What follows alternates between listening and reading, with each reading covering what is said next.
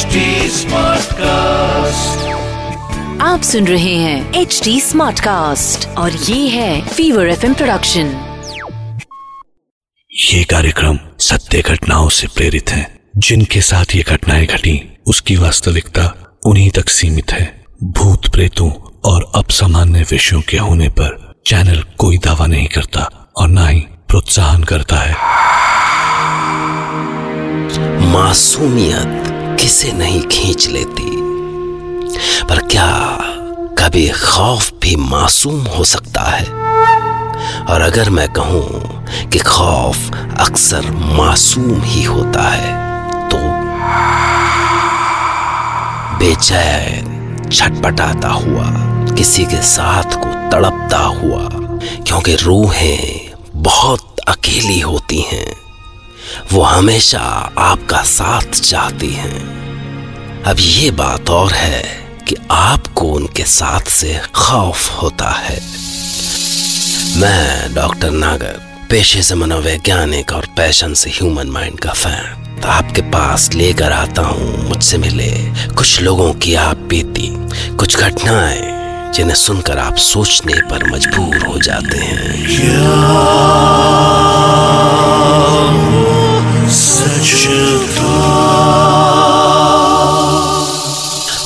कहानी। आयरलैंड से लौटे शिवा चांडी की आप बीती है। केरला के शिवा चांडी अपने साथ घटी इस खौफनाक घटना को खुद ही सुनाएँगे। एक ऐसी घटना जिसके बाद दहशत उनकी ज़िंदगी का इतना अहम हिस्सा बन गया कि उन्होंने पूरी आस्तीन की कमीज पहननी छोड़ दी। मैं कुछ साल पहले एक फार्मास्यूटिकल कंपनी के असाइनमेंट पर आयरलैंड गया था। मुझे वहाँ वाटरफोर्ड कंट्री का एक छोटा सा टाउन लिजमोर इतना शांत और सुंदर लगा कि मैं कुछ दिन के लिए वहीं ठहर गया। मेरी ज़िंदगी में वो दिन बस अचानक ही आ गया। दरअसल संडे की एक धुंध भरी सुबह थी। जब मैं ग्रोसरी स्टोर से निकला तो मेरी मुलाकात यहीं बेंच पे बैठे बाहर एक साठ साल के डायलन फ्रांसिस और उनकी वाइफ नोरा के साथ हुई। हाँ। असल में वो स्टोर के बाहर बेंच पर बैठे हुए थे। मैंने निकलते निकलते बस ऐसे ही हाय बोल दिया। Hi good morning.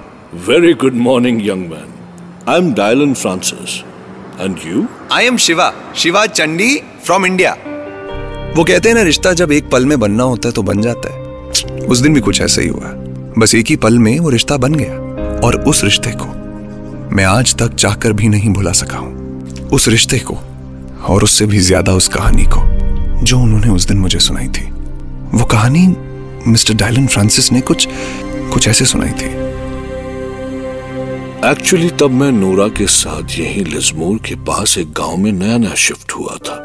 हमने तय किया कि अब यहीं रहकर छोटा सा डेयरी फार्म शुरू करेंगे और चैन से ज़िंदगी बिताएँगे। We had everything in life you know सब कुछ था हमारे पास। सिवाय एक बच्चे के और ये कमी हमें हमेशा कुछ इनकम्प्लीट सा फील कराती थी। एक दिन की बात है कि हम ड्राइव करते हुए कैटल देखने के लिए कंट्री साइड में निकले। It was a wonderful weather that day हम अभी ड्राइव करते हुए कुछ 10-12 माइल्स निकले होंगे कि हमें एक ऑफनेज की इतनी सुंदर बिल्डिंग दिखाई दी कि हम थोड़ी देर के लिए वहीं रुक गए।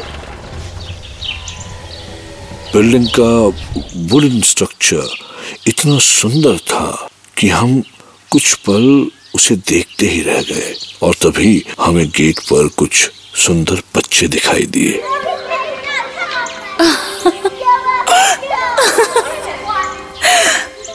my my. Francis, did you ever see such sweet kids?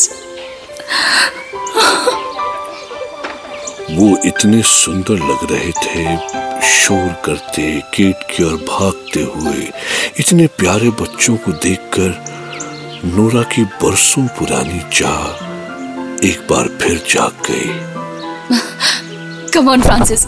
Let's go. Let's meet them. और वो कार से उतरकर भागती हुई बच्चों के पास पहुँच गई ऐसी बातें ऐसे चिल्ला के कहा बोली जाती हैं पर वो वो खुशी के मारे ऐसे चिल्ला रही थी जैसे वो अपनी सारी खुशी दुनिया को बताना चाहती हो। Come on Francis see God ने हमें सब कुछ दिया सिवाय एक बेबी के। पर आज शायद वो हमारी ये भी इच्छा पूरी करना चाहता है। इसीलिए तो वो हमें यहाँ लेकर आया है।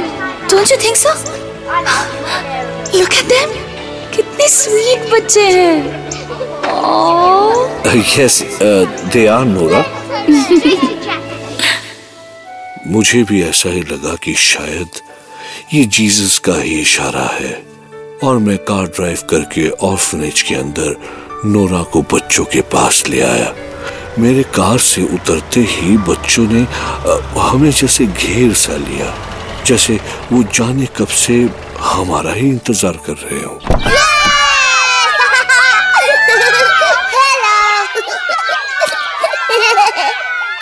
लिसन फ्रांसिस अगर हम इनमें से एक बेबी अडॉप्ट कर ले तो उसे भी पेरेंट्स मिल जाएँगे।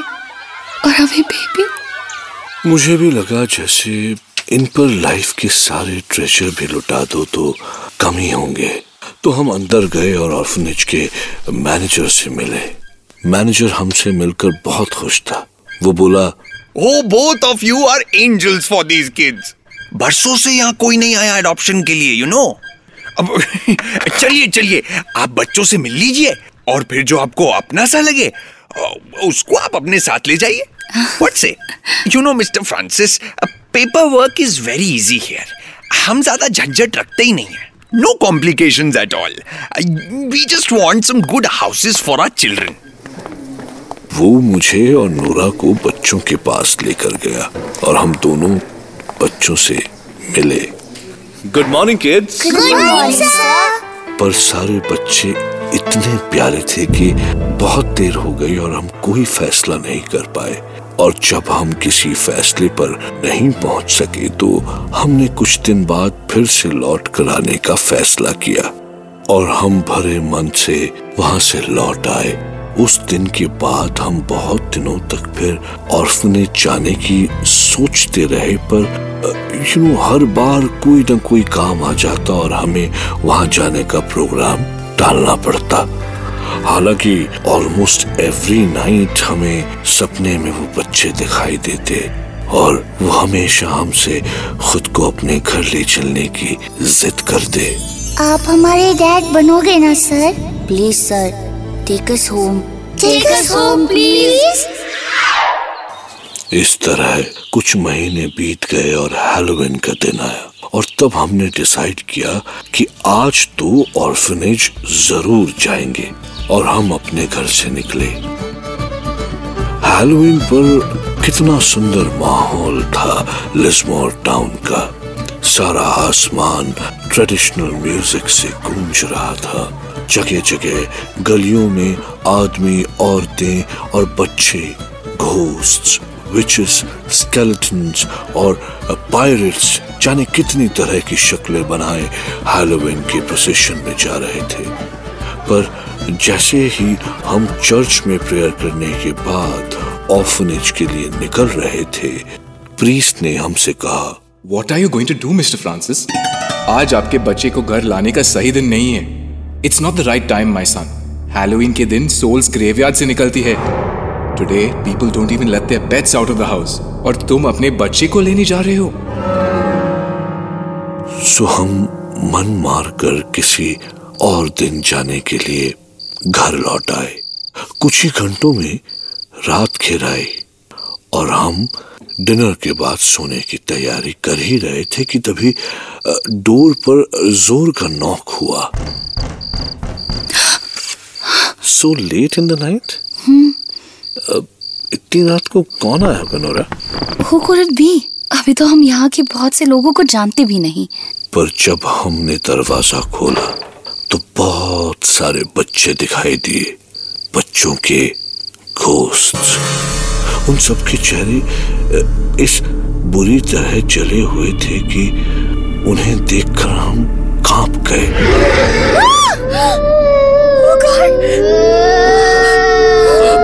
Who who, who are you guys?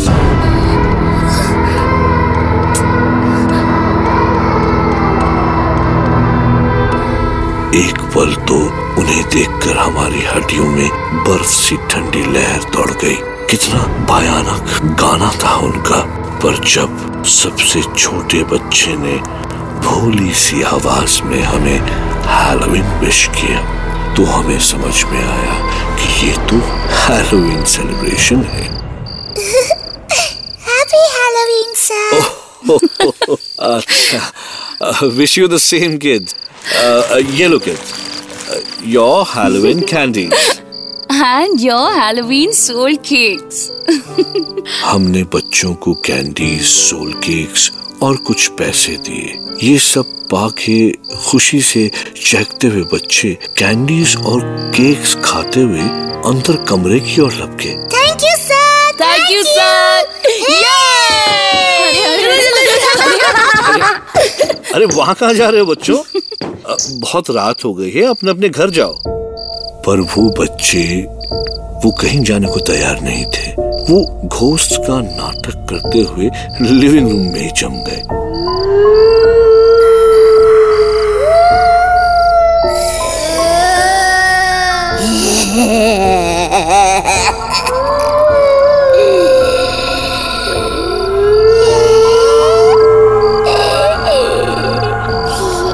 बच्चों, तुम्हारे पेरेंट्स तुम्हारा इंतज़ार कर रहे होंगे।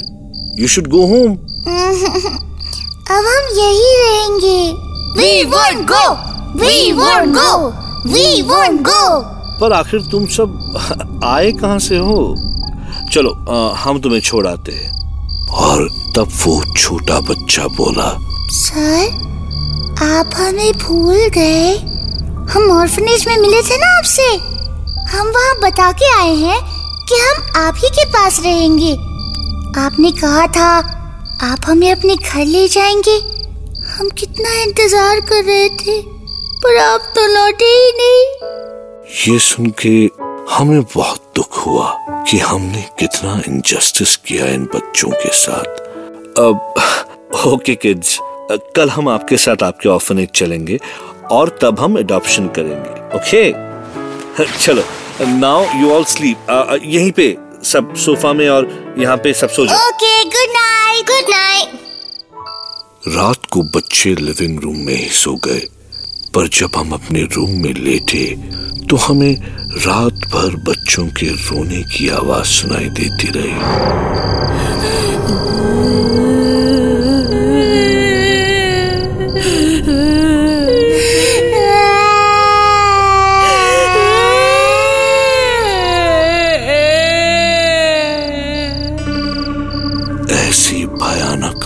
आवाज़ें कि हमारी रूह तक काँप गई। हमें कुछ समझ नहीं आ रहा था कि ये हो क्या रहा है, क्योंकि जब जब हम बच्चों के कमरे में गए तो वहाँ बच्चे पीसफुली सोते हुए दिखे, पर जब अगली सुबह हमारी नींद खुली तो बच्चे गायब थे। फ्रांसिस? ये ये कैसे हो सकता है? क्या हुआ नोरा वो अरे ये नोरा मेन डोर तो अंदर से बंद है। ठीक वैसे जैसे मैंने पिछली रात को सोने से पहले बंद किया था तो फिर वो बाहर कैसे निकल गए? खैर हम उसी वक्त ऑर्फनेज के लिए निकल पड़े पर जब हम उस जगह पहुँचे तो हमने जो देखा उस पर विश्वास नहीं हुआ। ऑर्फनेज की जगह तो जला हुआ खंडर था। जगह जगह चले अचले फर्नीचर और वुडन प्लैंक्स बिखरे हुए थे और तभी हमें ध्यान आया। फ्रांसिस हमने डोनेशन का एनवलप भी तो डाला था। डोनेशन बॉक्स में डाला था। और मैंने आगे बढ़कर देखा तो वो अचला डोनेशन बॉक्स वहीं था और उसके अंदर पड़ा हुआ था हमारा एनवलप ये देखते ही हमें लगा कि कुछ बहुत गलत हुआ है हमारे साथ, और हम वहाँ से ऐसे भागे कि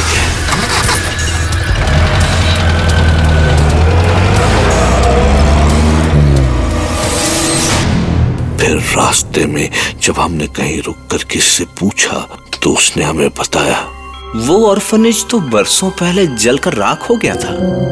मैनेजर और स्टाफ समेत पूरे तीस के तीस बच्चे जल गए थे। लोग कहते हैं, ये सब ऑर्फनेज के क्रूअल मैनेजर की वजह से हुआ। एक बार वहाँ के मेन डोर की कीज कहीं खो गई और सारा बच्चा और स्टाफ अंदर ही बंद हो गया। मैनेजर सोचा कि ये शरारती बच्चों का काम है और उसने पनिश करने के लिए बच्चों को कई दिन तक कमरे में बंद कर दिया। बच्चे भूख, प्यास से तड़पते रहे, पर बेरहम मैनेजर पर उनकी चीख पुकार का कोई असर नहीं पड़ा।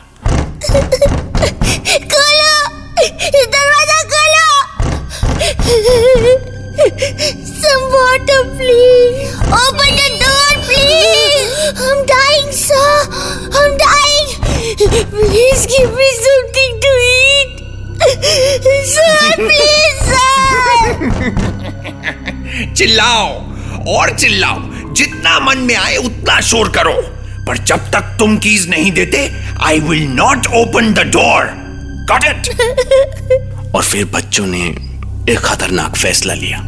Listen friends, see, I have a matchbox. और अगर हम आग लगा दें तो ये डोर खुलेगा। Oh, that will work. और बच्चों ने आग लगा दी। पर आग कुछ ऐसे भड़की कि सबसे पहले बच्चे जले और फिर सारा स्टाफ देखते ही देखते सारा और ऑर्फनेज राख हो गया। Oh God! उस दिन के बाद कोई नहीं जाता उस ओर, क्योंकि वहाँ उन बच्चों की सोल्स अभी तक दिखती हैं। उसके बाद मुझे याद नहीं कि मैंने कितनी तेज कार ड्राइव की और हम कब घर पहुँचे, पर घर पहुँचने के बाद भी जाने कितनी देर तक हम डर से कांपते रहे। पर हमें सुकून मिला कि आखिरकार हमें इस मुसीबत से छुटकारा तो मिला। पर रात को बिस्तर पर लेटते ही हमें पता चला कि अभी तो इस मुसीबत की बस शुरुआत हुई थी। क्योंकि उसी रात को जले हुए भयानक चेहरों वाले वो बच्चे फिर से हमारे घर आ गए और जिद करने लगे।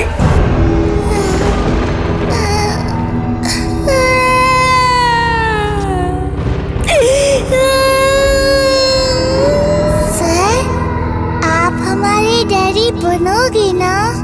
हाँ कर दो ना please please sir yes please say yes sir आप हमारे डैडी बनोगे ना सर हाँ कर दो ना सर प्लीज़ प्लीज़ सर चीखते चिल्लाते उन्होंने घर का सामान उठाकर फेंकना शुरू किया।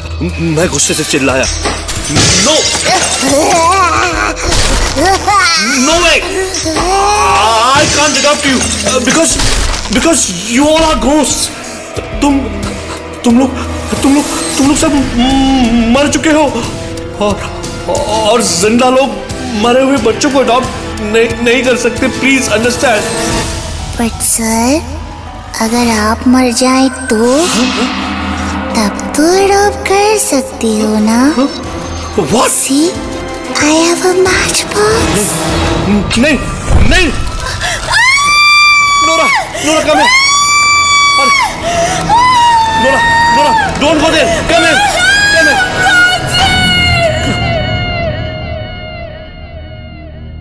Oh my God.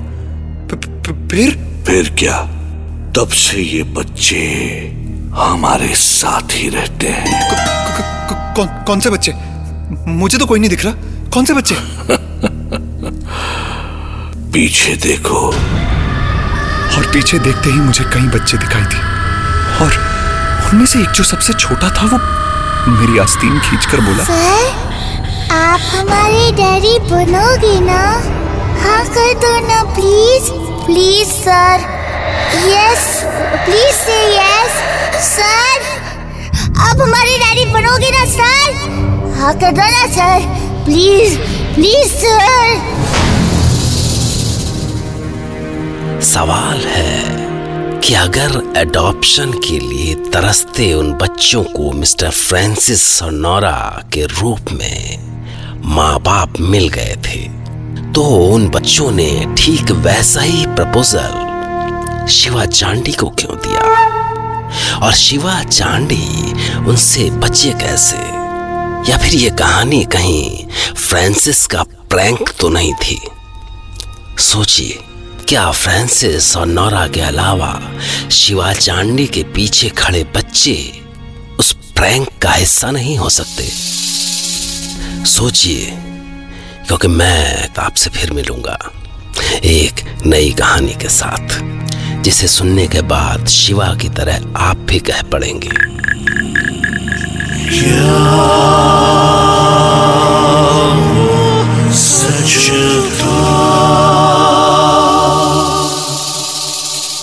आखिर में एक बात, क्या कभी किसी बच्चे ने आपकी आस्तीन खींचकर आपसे कोई फरियाद की है? अगर हाँ तो भगवान के लिए उन्हें अनदेखा मत कीजिए, क्योंकि अगर ये कहानी सच थी तो उस बच्चे के पास मैच बॉक्स भी हो सकता है। ओके टेक केयर आप सुन रहे हैं एच डी स्मार्ट कास्ट और ये था fever F production H smart Smartcast.